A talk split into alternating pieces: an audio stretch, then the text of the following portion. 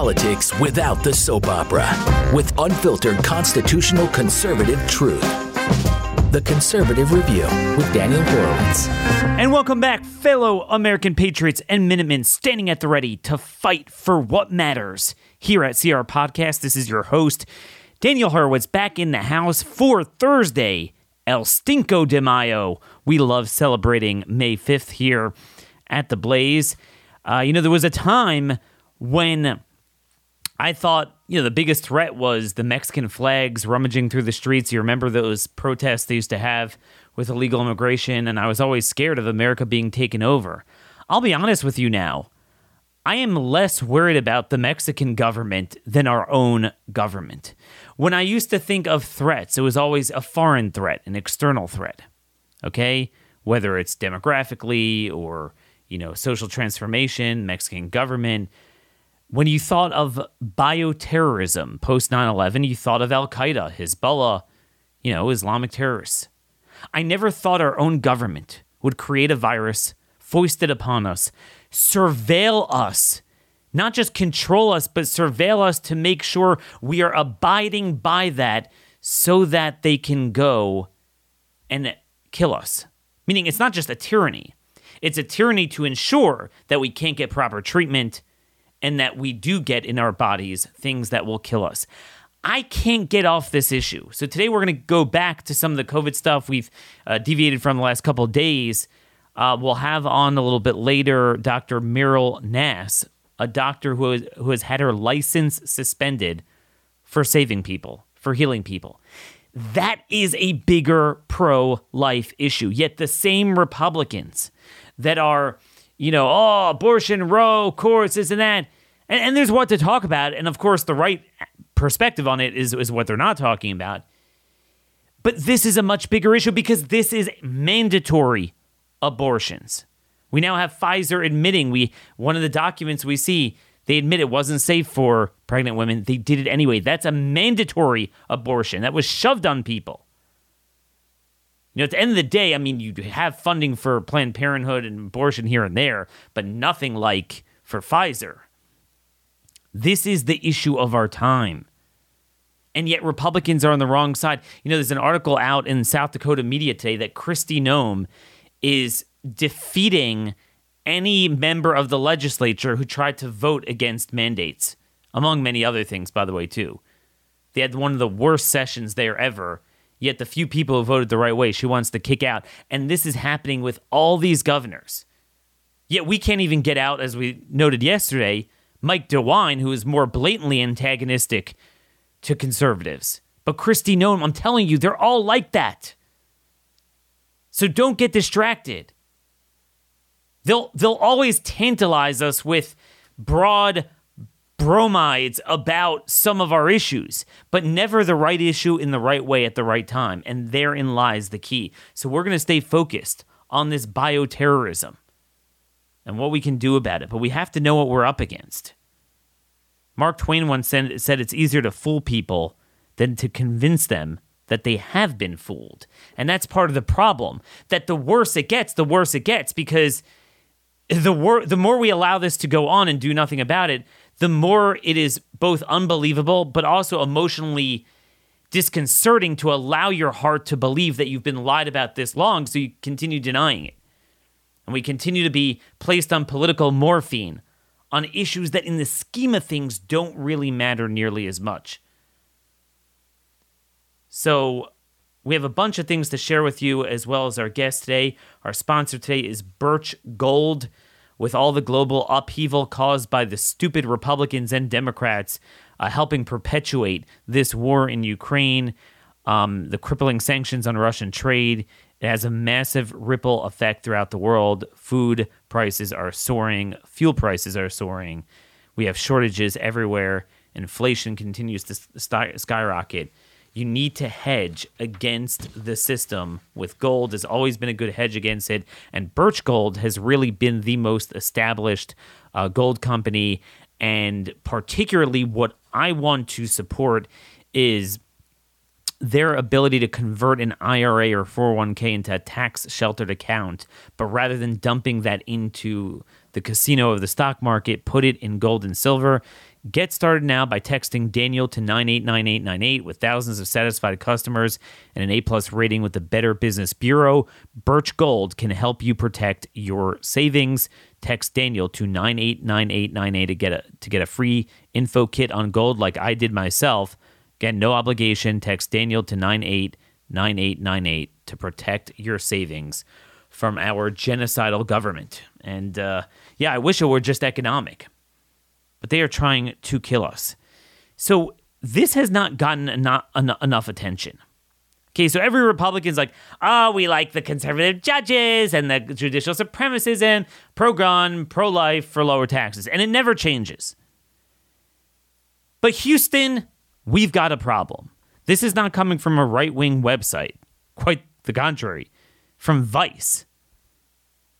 We didn't get a chance to get to this, came out earlier this week. CDC bought access to location data harvested from tens of millions of phones in the United States to perform analysis of compliance with curfews, track patterns of people visiting K through 12 schools, and specifically monitoring the effectiveness of policy in the Navajo Nation. Bizarre. Um, location data is information on devices' location source from the phone. It could then show where a person lives, works, and where they went. Um, the documents reveal the expansive plan the CDC had last year. Uh, they basically uh, used SafeGraph. It's a company that they paid $420,000 to access one year's worth of data. By the way, it includes Peter Thiel among its investors. I never trusted that guy. I know the MAGA movement has embraced him, but Google actually banned the company from its Play Store. Even it was too much even for Google. But basically they the CDC seems to have purposely created an open-ended list of use cases which included monitoring curfews, neighbor to neighbor visits, visits to churches, schools and pharmacies and also a variety of analysis with the data specifically focused on violence. And you know what that means. It doesn't mean war is peace and peace is war. Just the opposite. They don't do it. I mean, you, try getting phones unlocked for terrorists. I think we had with the Pensacola Saudi jihadist. The, the, the you know Apple refused to cooperate. That's the thing. They do it except for when you need it. Motherboard obtained the documents through a FOIA request with CDC. And basically, the summary is they track patterns of those visiting K through 12 schools by school and compared to 2019. They examine movement restrictions to show compliance. I mean, folks, this is China. And, and, and, if this is what we found through a FOIA, you could imagine the extent of what they're really doing that we haven't yet made public. Where is the Republican outcry over this? Where is the commitment at a state level to ban this? At a federal level, with the next budget bill they'll have to sign by August uh, 31st, or I'm sorry, September 30th for the fiscal year 2023 budget. Imagine if Republicans would have an election year government shutdown fight on this. This is the type of issue that really is an 80 20 90 10 issue. It ropes in a lot of liberals. Not the oligarch liberals, but your average kind of run of the mill liberal.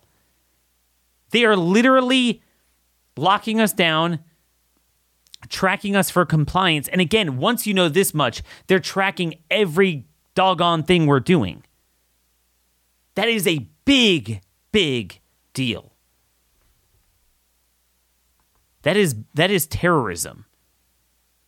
Because remember, what are they tracking us for?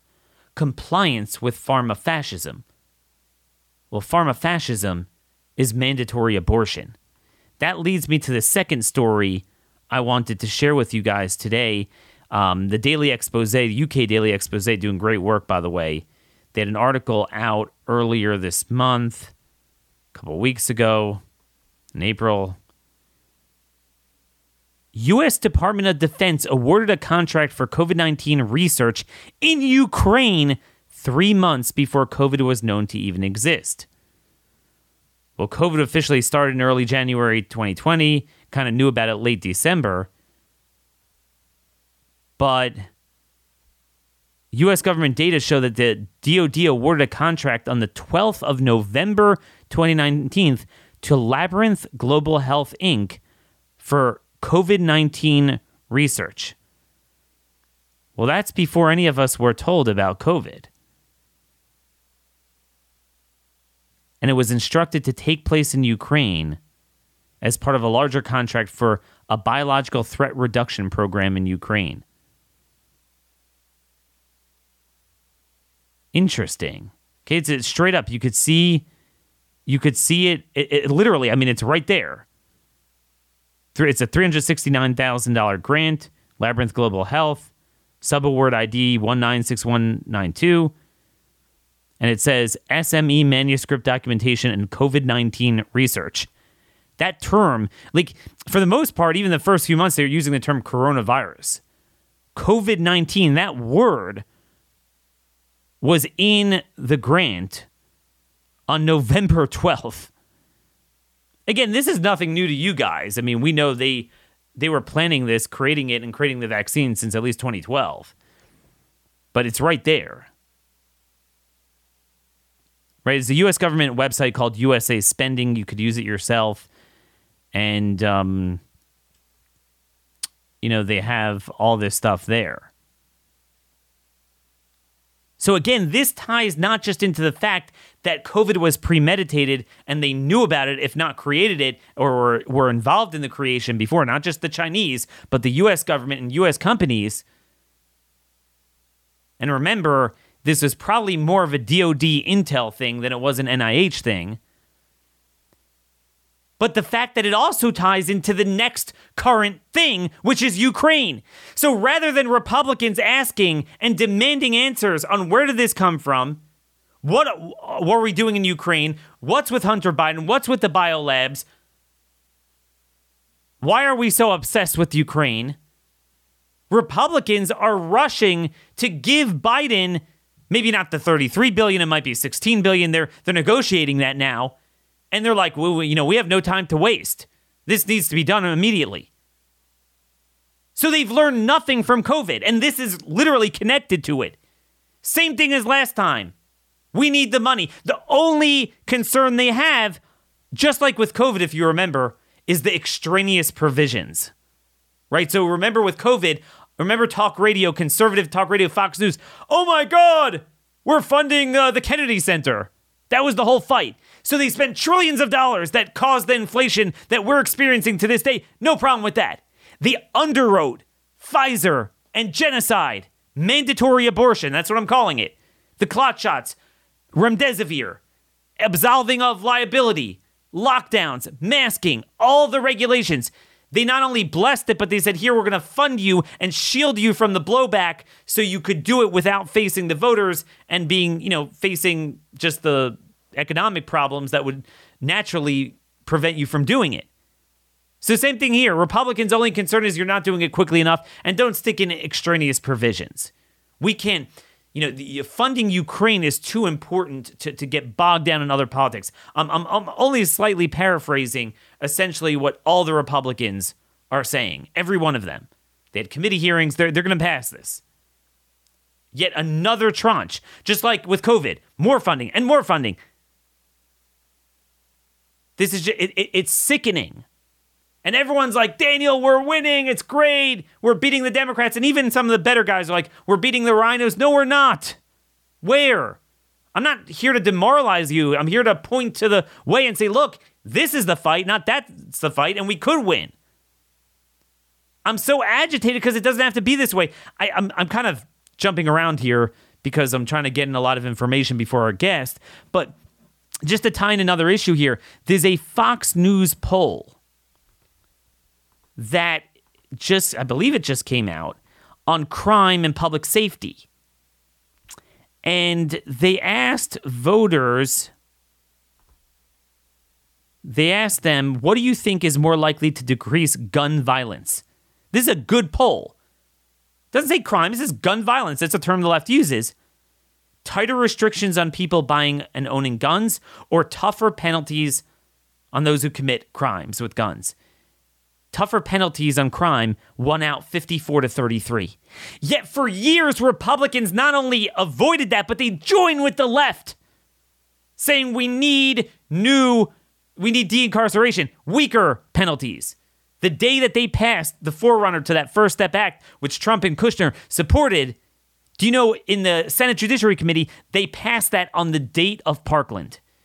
So when Democrats were, you know, juicing people up on guns and and and they were actually winning on that, not really, but you know, Republicans didn't pass a single uh, uh, you know, right to carry reciprocity bill or something like that with their trifecta control, even though that's the one issue they supposedly all agree on, they actually passed a, a, a fixed NICS bill to expand the government surveillance state on us. Don't forget that, by the way. And they lied to us and said they were going to use it for reciprocity, dropped the reciprocity, and only had to fix NICS. But rather than that, they could have hung this issue on their necks and said, You're worried about gun violence and blaming the guns while letting out the gun felons? This was always a slam dunk issue. Everything we're doing is a slam dunk issue. Not only is it morally the right thing to do, it's good politics. This is what is so frustrating surveillance, privacy. People like that. Anyway, speaking of guns, by the way, um, I'm hearing there are still a few slots left for a constitutional defensive handgun course out at the NRA Whittington Center in Northeast New Mexico. So if you want to meet me, meet the audience, and really go through the best five day defensive handgun training, this means you learn how to shoot out of the holster, how to properly draw, properly clear malfunctions, um, grip, sight alignment, trigger tr- control it is so much fun. The weather will be great. Um, and I really look forward to seeing you guys there, courtesy of Rick Green and Patriot Academy. If you want to sign up, it's about $500 for the course. Join me, Rick Green, and Patriot Academy on May 22nd. So we have about two, a little bit more than two weeks left. Uh, you could still make plane tickets, or better yet, if you're able to drive, do that. PatriotAcademy.com slash Daniel. Hope to see you guys there with and fill up the remaining spots here. Um, so anyway, folks, this is why I can't get excited about other issues. They knew about COVID. They likely created it. And this is all a bioweapon. It, it, it is shocking the amount of data points we are seeing. It, it's just it's just a nightmare. This is from Joel Smalley. He is a researcher in uh, the UK. He has some papers out. He found data from, I guess it's like uh, NHS, you know, the socialized medicine system there, from University Hospitals Birmingham. They found, and, and look at the date the timeline, an 87% increase in appointments for heart failure from July 2021 to March 2022. Again, this is yet another data point that the heart stuff took off not in 2020. If it were COVID, it should have taken off then. But July 2021, kind of a few months into the critical mass of the shots to March 22nd. And again, what this demonstrates what this demonstrates is that the acute myocarditis within the first few weeks is likely the tip of the iceberg for the long-term heart damage and and I, I know Peter McCullough. I, I, was really the first to, to talk about this, but Peter McCullough is pushing this a lot with the subclinical myocarditis. Again, I mean, studies have shown from the FDA itself said that in the Pfizer approval document that you guys really need to study the subclinical, but of course they didn't make them, and they're not going to have it done until next year, and I'm sure they won't have it done then either. But it's 60 times more prevalent, it, it, in, at least in the past. It's been shown um, with a smallpox vaccine than the clinical myocarditis. So, um, he he believes it could be as common as more frequent than one in twenty when you add that in, and I, I think the math shows that. Folks, you're breaking the hearts of one in twenty. It's insane. This is utterly insane. How, how do we not jump out of our seats from this? We have the document from Pfizer now. The document of the vaccine is safe for pregnant women. Remember that? Nope. There are no or limited amount of data for the use of COVID 19 mRNA vaccine. Reproductive toxicity studies have not been completed. COVID 19, BNT, yada, yada, yabba, dabba, do is not recommended during pregnancy. Um, for women of childbearing age, pregnancy should be excluded before vaccination. It is unknown whether COVID 19 BNT yabba dabba do is um, excreted in the human milk. A risk to the newborn infants cannot be excluded. COVID 19 vaccine BNT yabba dabba do should not be used during breastfeeding. Straight there. Do you know how many? It's probably it's in the probably in the millions, if not hundreds of thousands in the world, breastfeeding and nurse and, and pregnant women that have gotten this. And Republicans support it and actively, viciously oppose anyone who's trying to block the shots. Again, Kristi Noem, who's considered one of the better Republican governors, she is rooting out the legislators. I have this straight from, uh, not just from the article, but I'm actually speaking to the legislators there. I know a bunch of them, a group of them in the House. The Senate's a toilet. Um, and part of that is because the governor has ensured that only jerks win. And this is happening everywhere. We are going backwards. I'm telling you, they're actually knocking off the few incumbents we have. Again, you're not going to hear any of this, this vision, this thesis anywhere. And it's a shame. But let, let, let's just quickly go over. I have this in a column today, but just some of the latest facts. Just a few of the every day.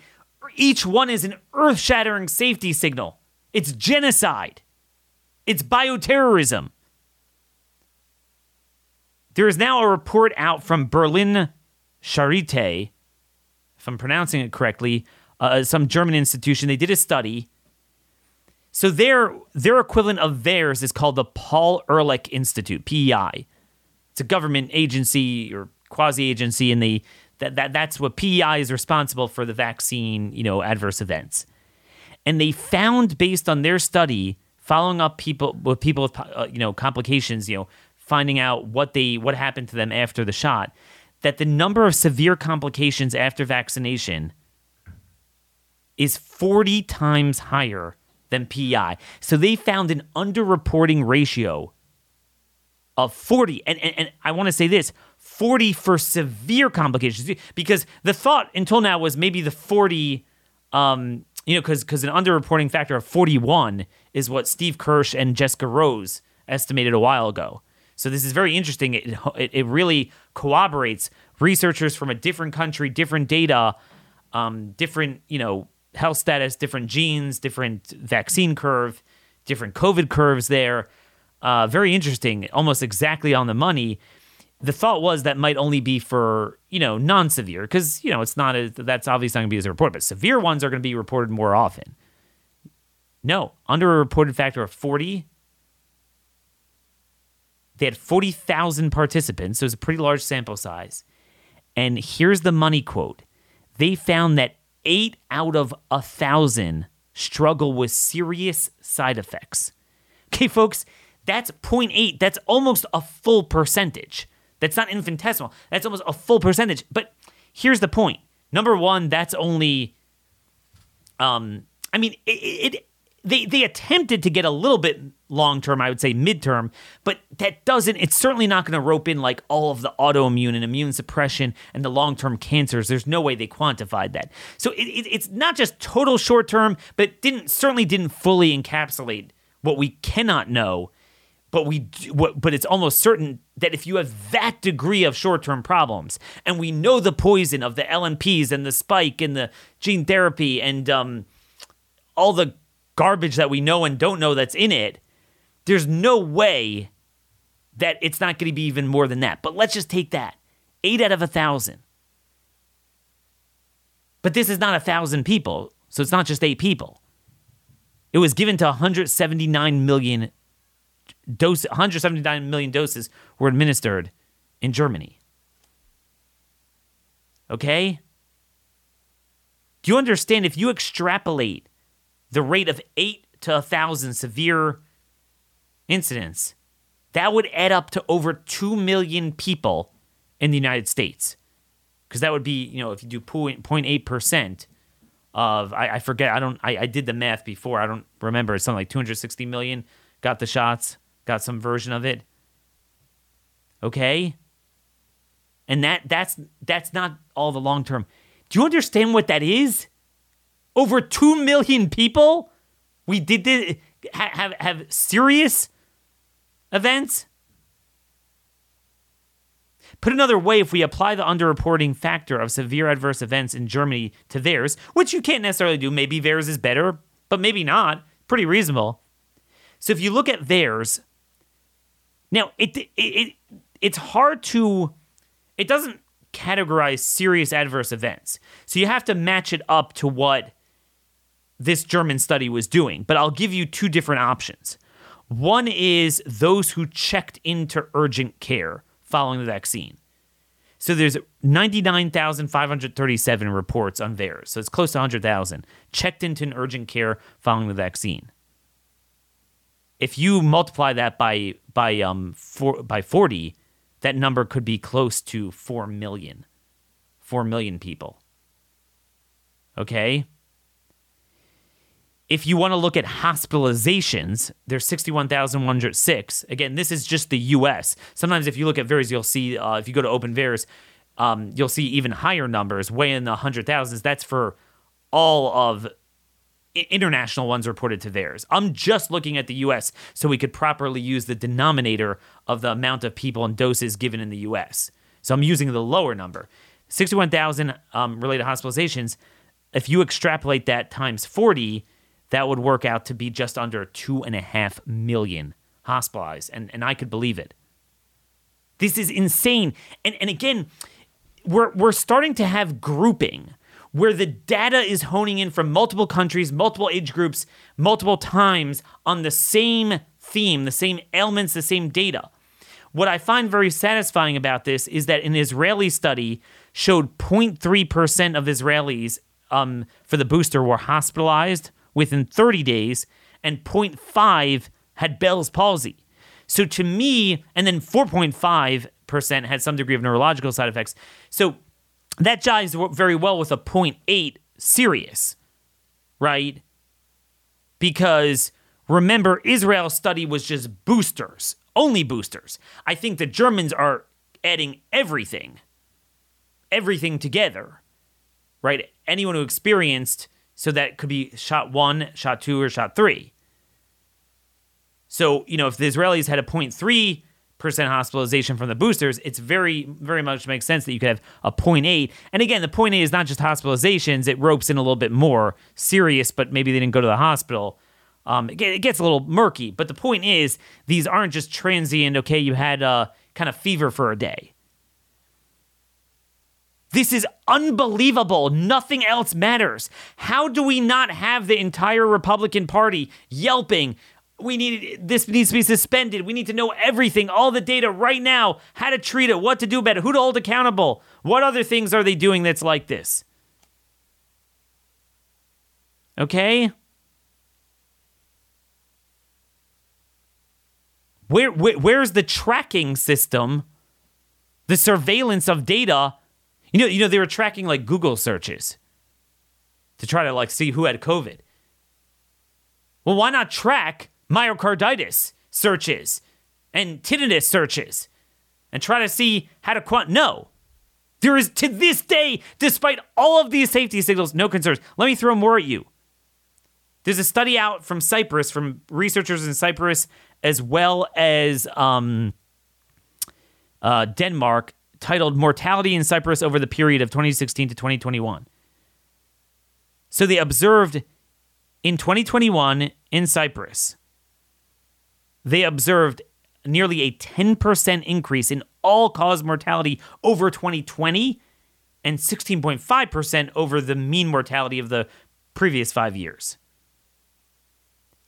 And the pattern they noticed was the increased mortality was mainly in the third and fourth quarters, perfectly aligning if you look at the vaccination curve in in in Cyprus.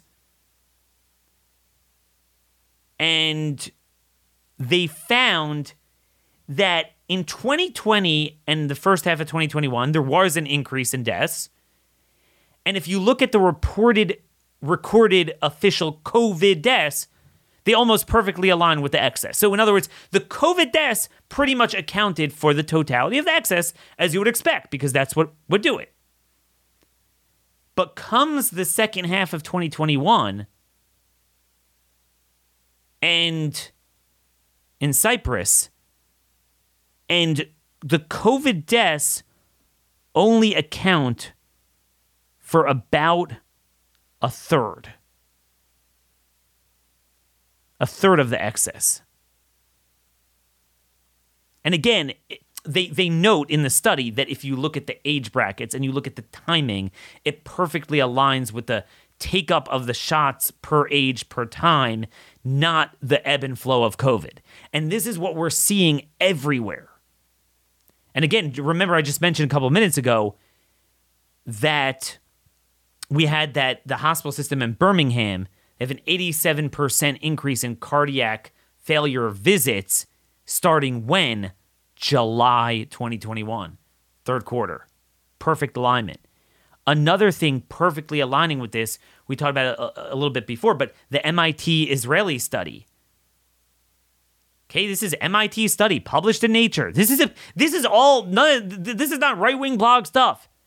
25% increase in emergency medical services calls and diagnoses by, by paramedics for both cardiac arrest and acute coronary syndrome. It's the blocking of, of blood flow, the heart, in 16 to 39 year olds from January to May 2021 compared to previous years. They studied 2019, 2020, and 2021 because they wanted to get pre COVID, then COVID beat pre vaccine, and then COVID with the vaccine. And again, they found it was it was the vaccine, not COVID. It perfectly aligned both the trends and again Israel's take up was much earlier than Cyprus. Okay, Israel had the earliest take up in the world with Pfizer, exclusively Pfizer. So they experienced it earlier than anyone. And and they and they actually tracked it not just like in totality, but week by week. So and it flowed perfectly. And again, the important point here is that Israel has one EMS service for the entire country. So you have very uniform data. Very few other countries have that. It would be very hard to get uniform data for EMS in, in, in our country.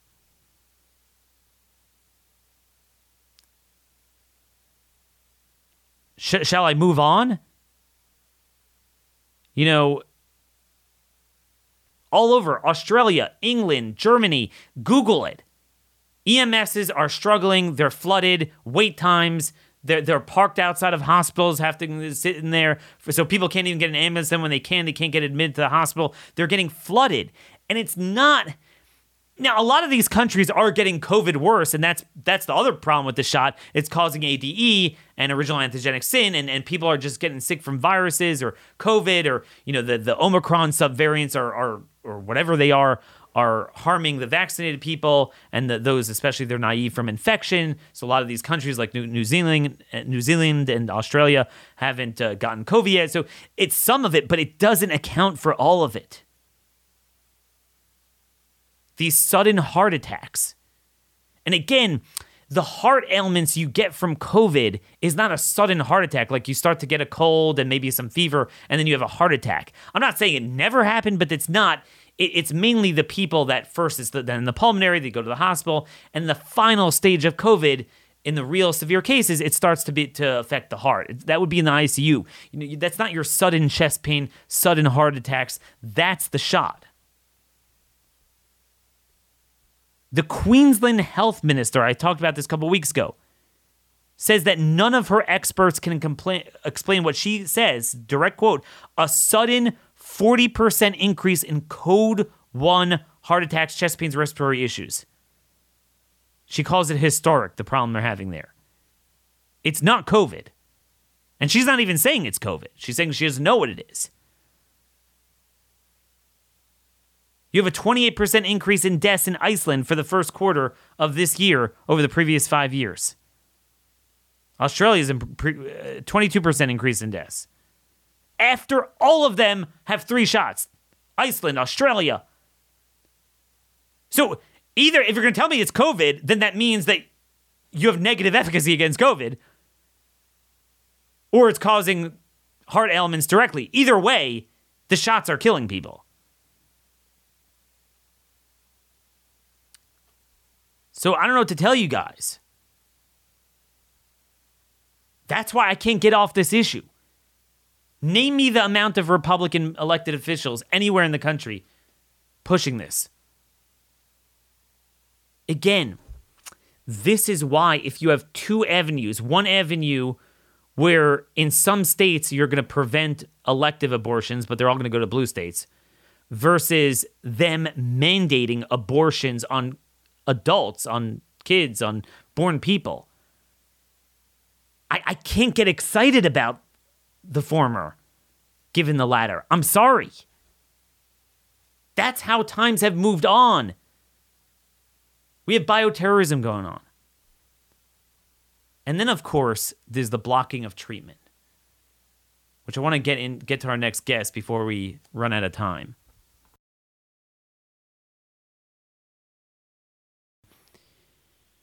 So, folks, part of our discussion as to how you could be for whole life, right? The life issue is not just about are you for abortion or against abortion. A lot of people are talking about that issue this week, but there's a broader issue that nobody's talking about.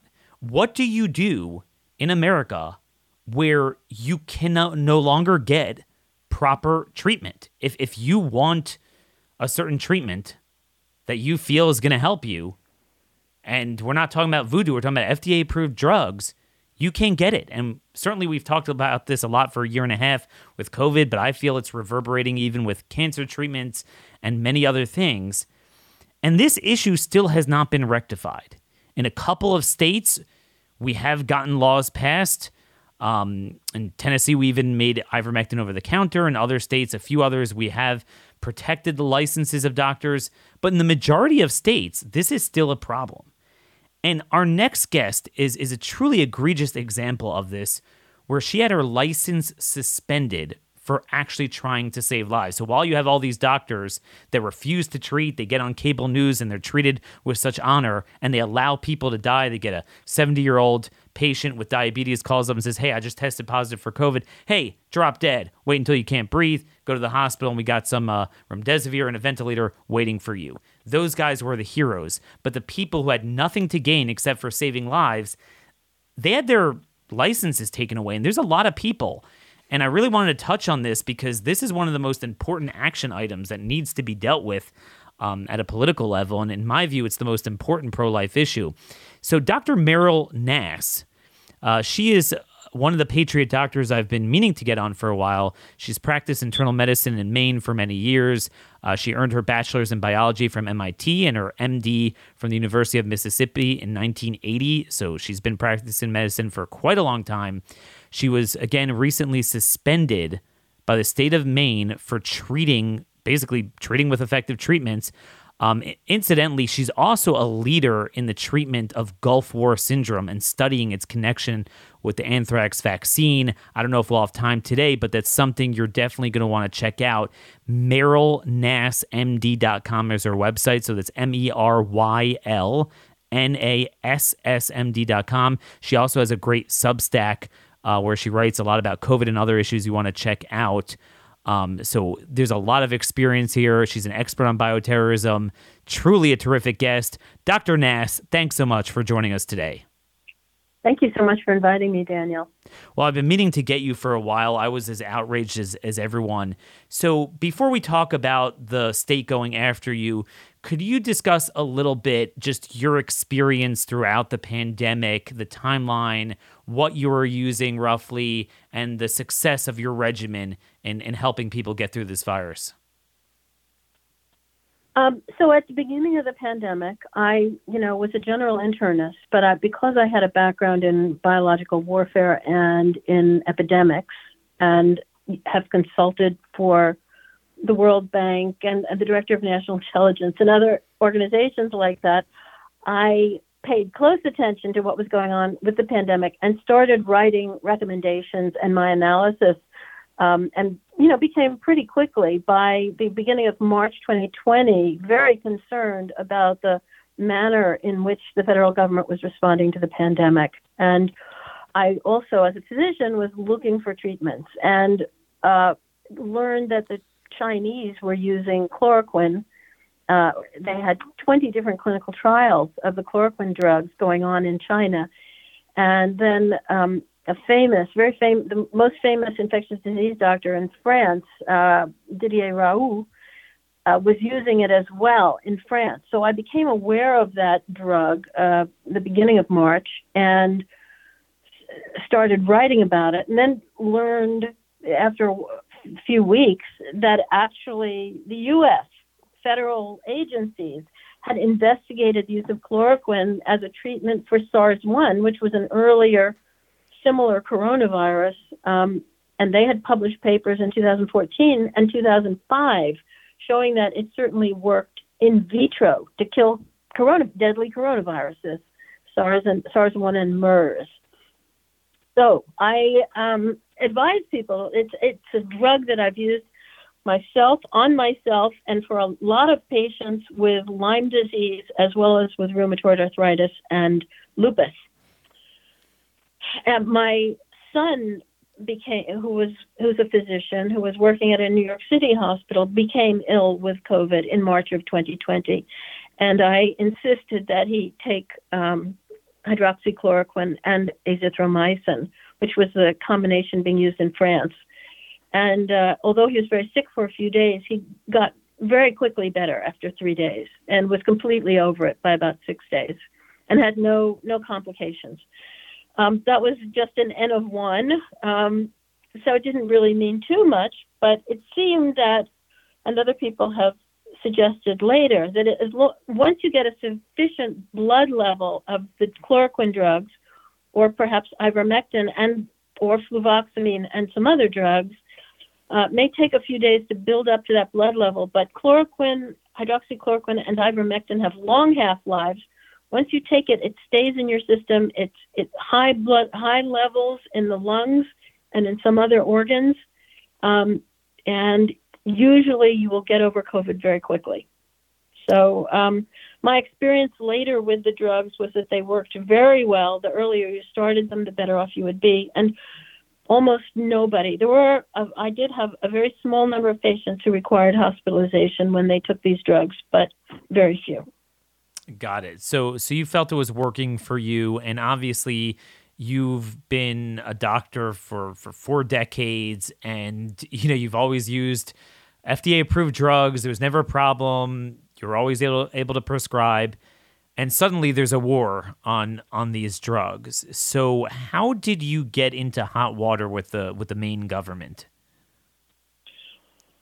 So um, there were very odd things happening, a lot of different odd things to suppress chloroquine and hydroxychloroquine initially, um, including a, an art, a fabricated article in the medical literature in the world's top medical journal, The Lancet, that was published in, uh, on May 22nd, 2020, claiming that if you took chloroquine drugs for COVID, you had about a 30% higher risk of death. And um, many states stopped allowing doctors to use it or put various limitations on it in the U.S. And other countries put limitations. France, for instance, made it, it had been an over the counter drug in France, and in January of 2020, suddenly France made it a prescription drug. And, and then the entire stockpile owned by the French government, located in one warehouse in Paris, disappeared.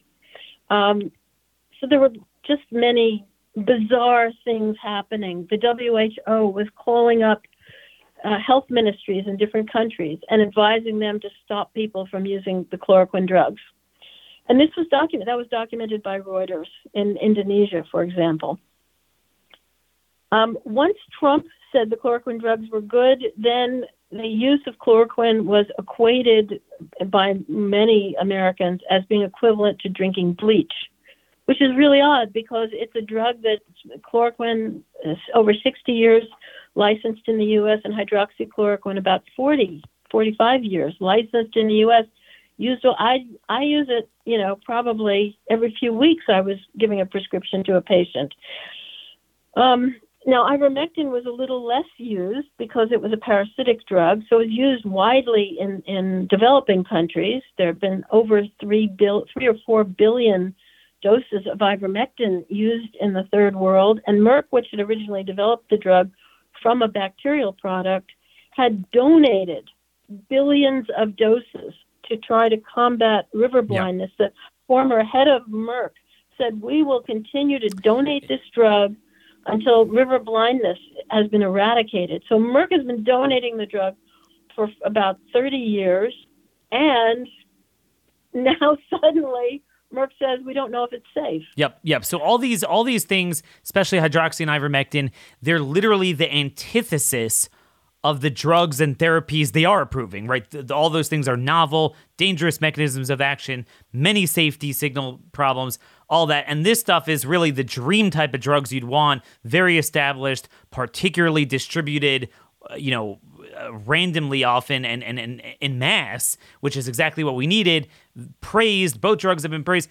Awesome. Okay, so now you would think you'd you'd get a get an award from the governor so what happened? What what was? How did the suspension come about? It was from the state licensing board. Yes. So um, as I said, many odd things happened to suppress these drugs, and one of those odd things was the Federation of State Medical Boards and some other medical organizations, including the American Medical Association, came out with sort of policy statements in um, July, August, and September of last year saying that doctors should not spread misinformation about COVID. Um, they should not encourage the use of these drugs. They should definitely not encourage vaccine hesitancy. Um, and that any misinformation or disinformation put out by doctors could be published with loss of license or loss of their specialty certification. Now, the organizations putting out these policies actually were not in control of licensing. They, the state has, uh, you know, authority to license a doctor or take a license away. But they, one of these organizations was the Federation of State Medical Boards, which provides assistance to state medical boards with policies, training, and other things. And this organization tried to get its 71 member boards to go after doctors for misinformation, for vaccine hesitancy, and, and for using these drugs. And a small number of state boards agreed with them. They bit and they started investigating doctors for these things. Well, I know what the law is. I know what my First Amendment right is. I know that prescribing these drugs off label is something that happens all the time and has been, you know, I'm in my 40 one years of practicing medicine, there's never been a problem with it. So I wrote to the board and I asked them what their statutory authority was to um, prevent doctors from using these drugs and uh, how to what their authority was regarding misinformation. There's the, in in my state there is no rule, regulation, or law that prohibits me from saying anything I want to say, as long as it's you know not harming people. Well, they didn't respond to me, but I'm sure that that uh, may may or may not have been the first thing that put me on their radar. Mm. And even though there has only been one complaint to a medical board in my 42 years before before then, it'll be 42 uh, years around June 1st. Um, somehow, the board got four complaints over uh, about two months two or three month period. All of a sudden, one was from a doctor saying, This doctor used hydroxychloroquine and another, this doctor used ivermectin. So the complaints were, Were not any of from them patients. patients? No, no patients complained. Not a single one. So, and these, the, the doctors didn't even say that I harmed the patients by giving them these drugs, just that I shouldn't have done it. And uh, one of them even it. said, Wow. yeah, if, if you see something, you're supposed to say something. So, again, the doctors have been encouraged by, you know, federal and state agencies to basically rat out other practitioners if they are not going along with the current, you know, federal narrative. Yeah. So, Um, so so what happened were next? So what happened next is I was informed. You know, I had this. Uh, the board subpoenaed records of these two patients that had gotten these drugs, and I self-reported to the board a, a problem. So they had the the board of pharmacy and the board all these boards had basically without issuing rules or regulations because those would not have been legal they made everybody aware at all the pharmacies and doctors and you know everyone else aware that if they started prescribing or dispensing these drugs they would be investigated and they could lose their license. So pharmacies even though these are these are legal drugs licensed for decades pharmacies became af- afraid to dispense them. And some pharmacies even made it a pol- uh, one pharmacy chain made it a policy they weren't going to dispense hydroxychloroquine for example. And so it became harder and harder to get these drugs. You could it, it got to the point where only compounding pharmacies would dispense ivermectin, and I only knew of one or two pharmacies in my state that were willing to dispense hydroxychloroquine under threat, under this veiled threat, never put in writing, nothing in black and white, but everybody knew they could get in trouble if they did it. So I had a patient who was a very high risk patient. He had already gotten ivermectin, and I had told him, in my state, it's legal. It was legal. The board had put out an instruction that I could prescribe hydroxychloroquine acutely for COVID, but I couldn't prescribe it ahead of time. Couldn't prescribe it for prevention. So I told them, as soon as you get COVID, you know, call me and I'll prescribe the hydroxychloroquine for you at that point. And I did. But the pharmacies have been instructed to ask again i haven't found it in black and white but i think they got an actual memo from the state telling them to inquire about what the reason was Yep, the for the diagnosis. so uh, although i'd called in the script i hadn't called in a diagnosis hoping they wouldn't ask me because this is you know this was an impediment to getting the patient the drug but the pharmacist called me back and said, What's the diagnosis? And I knew if I said COVID, the patient would not get the hydroxychloroquine. I knew he was at risk of death from COVID. And so I thought about it. I realized it, I could be investigated for this, or I, you know, I could not do the best for the patient. So I lied to the. I had to tell a white lie to the pharmacist. I said I was prescribing it for Lyme disease, for which hmm. it's appropriate, and he filled the prescription. And then I, I explained all this to the, what was going on to the patient and his wife. And but then I thought, you know, nobody else should ever be put into the position of having to worry about Yes. their license versus the patient's life. Exactly. And so I immediately wrote to the Board of Medicine and I said, You and the Board of Pharmacy, by issuing these sort of in, vague instructions to people, have placed people like me in a position of having to make this choice, and it is an untenable choice. This is something you have to fix. It's not proper. You know, these are legal drugs. And so, certainly, at that point, they went after me. Wow. And so that was the fit. They were delighted with that because there there is a law that you're not allowed to lie, you know, in profession to other professionals. And so they're ah now we've got her. Yeah. And the even uh, even though the pharmacist director- can practice medicine. Right, exactly. So they put the pharmacist in a position, forcing them to practice medicine and forcing them to lose money, you know, not filling prescriptions. Now, how did how did these state and federal agencies get all this power? Well, probably because of all the money that has been dispersed to businesses and to other agencies which have strings attached. And the strings are often You have to follow the guidances we issue, even guidances in the future.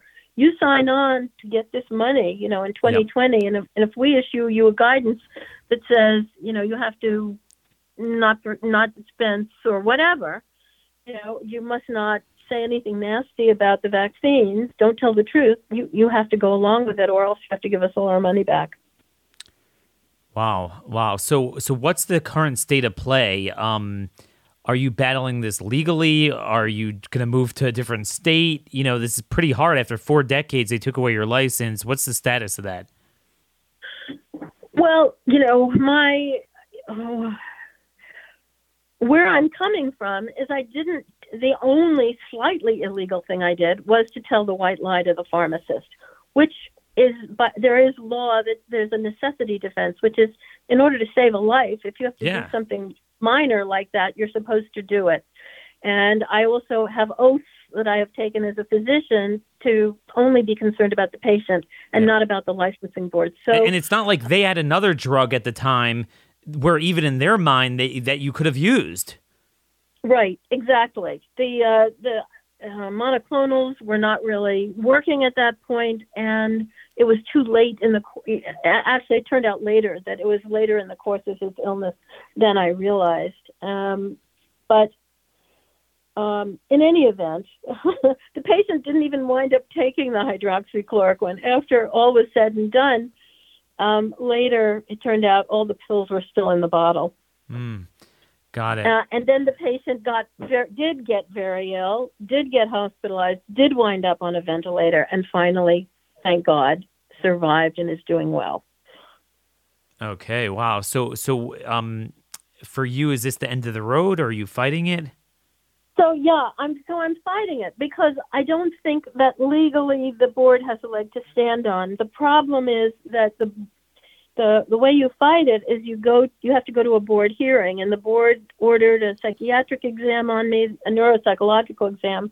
They ordered um I have to answer a lot of questions about my practice. They want a list of all my patients and they want to go after more of my charts to see if they can find something that they can actually pin on me sure. that might stick.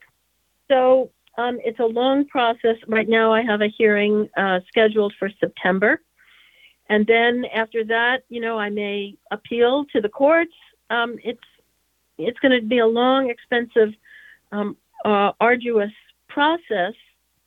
And I'm not the only one. It turns out that there were hundreds of uh, medical professionals in Michigan that are being investigated by their board right now. Michigan is one of the other states that that uh, with alacrity decided to take up what the Federation of State Medical Boards recommended, and they're going after. There are several other doctors yep. in state that are being investigated and that have had um, their license suspended or they're in the process. For, for, for simply but, practicing medicine the way it's always been done when they had no other option. And the option you presented were things that you know, you could say, oh, nah, I don't know, maybe it doesn't work as well. Okay, but nobody could disagree that they're safe and they're approved. Fine. Uh, we only have a couple minutes left, and I sorry leaving you not much time here, but I want to juxtapose this to the other half of the equation. What do they want to use? So yeah. I thought a year ago, if you would have told me remdesivir would still be on the market, I, I wouldn't believe you. It just it was obvious it was never it wasn't working for people, especially not at the stage they were using it. Um, and even the NIH itself admitted that it had a potential to cause liver toxicity and um, renal failure. Uh, it, it, was always considered a dangerous mechanism of action. It's unbelievable. But not only didn't they pull it, they expanded it to 30 day old babies, as young as 30 days old. Could you uh, share with our audience what you discovered about the, the wealth of information? behind uh, the clinical research behind that behind that decision. Okay. Um, yeah, it's a dangerous drug. In all the clinical trials where it was used, people died, and the NIH in adults was never able to show efficacy. They claimed that it showed people left the hospital earlier, but in fact, many of those people bounced back and, and required readmission. So they were being discharged too soon probably in order to make the drug look like it had some efficacy. Um, the uh, NIH trial that led to its licensure initially in 2020 had to have its um, endpoints. The, the, the goalposts were changed twice in order to help this drug to look like it did something. Well, what happened about a, a, week ago is that FDA expanded the license of this drug to, to babies um, seven pounds and up, practically newborns, and the and the data they used was it wasn't even a clinical trial. It was basically observational data that they obtained over a year and a half from 37 different centers in only 53 children. It looks like they, they kept expanding the number of centers that were uh, working for Gilead, finding doctors who would give a child remdesivir. And in a year and a half, it seems like they could only find doctors to give it to 53 children. And of these 53 children, three died. There was an earlier trial in, in uh, Latin America. They gave it to 77 children, and four died. Um, so three died. How many they, had se- serious adverse events? Uh, 72% had a serious adverse event, which you can't tell from the available data. They haven't published this data yet. You can't tell from what you can find whether that was due to remdesivir or not. Um, well, well, what happened in the control group? So there was no control group. No control group. So so you you lost your license after 41 years for prescribing something that won a Nobel Prize uh, because of its its you know safety, uh, broad spectrum action, and yet they're approving a standard of care for babies who aren't even in need of of COVID treatment. You know, uh, something that there's no control group, 53 sample size, and from what we can see, there seem to have been some problems. yes, I mean, it's really absolutely remarkable. Both ivermectin and chloroquine are on the WHO's list of essential drugs.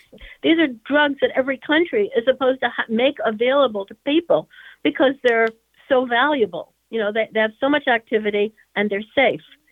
And, and yet, these are the drugs, because they work for COVID, um, that have been suppressed in the United States. And so those are cheap drugs. You can buy them in a third world country for about a dollar for a course. Um, here in the United States, remdesivir for a five day course in the hospital is $3,000. The Paxlovid and molnupiravir, which both have been shown to have poor efficacy of maybe 30% and have a lot of terrible side effects, um, they run about $700 and up for a yep. an outpatient course. Follow the money. The but those, right, and the monoclonal antibodies, which no longer work, they were also uh, several thousand dollars, a couple thousand dollars for a course. So um, basically, people in the United States now, uh, most Americans are not paying that money. The federal government is using your tax dollars yeah. to pay.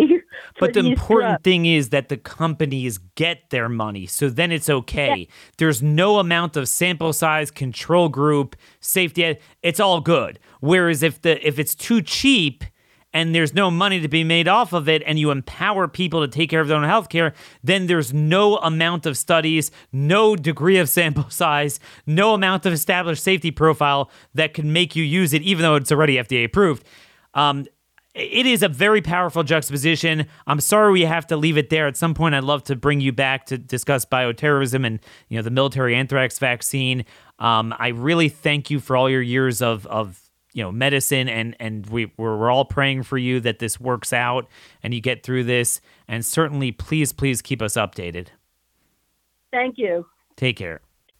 And folks my heart really goes out to her. I mean her story speaks for itself. It's not unique. It has uh, occurred throughout the country. And and this is one of the biggest action items. If, if again if you told me you could ban abortion or you could ban state licensing boards from banning doctors from practicing medicine and speaking out, um, I, I know which one to me because I could avoid an abortion. I can't avoid that. If you if you get sick, what are you what are you going to do? What are you going to do? And it's not just COVID. This is expanding to everything. And it's not just prescribing, it's also going to be speaking out, it's going to be anything. This is a forced abortion regime where they fund, mandate, and censor their way into killing people. And on this issue, Republicans range from ambivalent to downright on the other side. Remember, Governor Kristi Noem in South Dakota worked with the Senate to block the House, very weak, I would say, ivermectin bill um, to just protect doctors from prescribing. We couldn't even get that passed in South Dakota. Okay, so I have a very different perspective. Those of you who have worked with me and you you you know have listened for a while, you could appreciate. I'm, I'm as anti-abortion as anyone, but this is just why, given the news of the week and everything, I just can't get excited about it. And people look at me like I'm from Mars, who are on the right, like, what do you mean? This is everything. I'm like, you obviously haven't lived in the real world. You don't focus on what matters and the way it matters at the time it matters. But I can tell you, we will. Um, tomorrow we'll have a special show with Pedro Gonzalez, my buddy, just going to kind of shoot the moon on what's going on politically. Um, how do we start a new party? What do we do about Trump? Be more, more raw politics. But again, we have a lot more we've left on the table as always. So follow me on Twitter at RM Conservative for my minute by minute, blow by blow uh, musings. Um, subscribe to the show. Give us a five star rating on iTunes. Till tomorrow, God bless you all, and thank you for listening.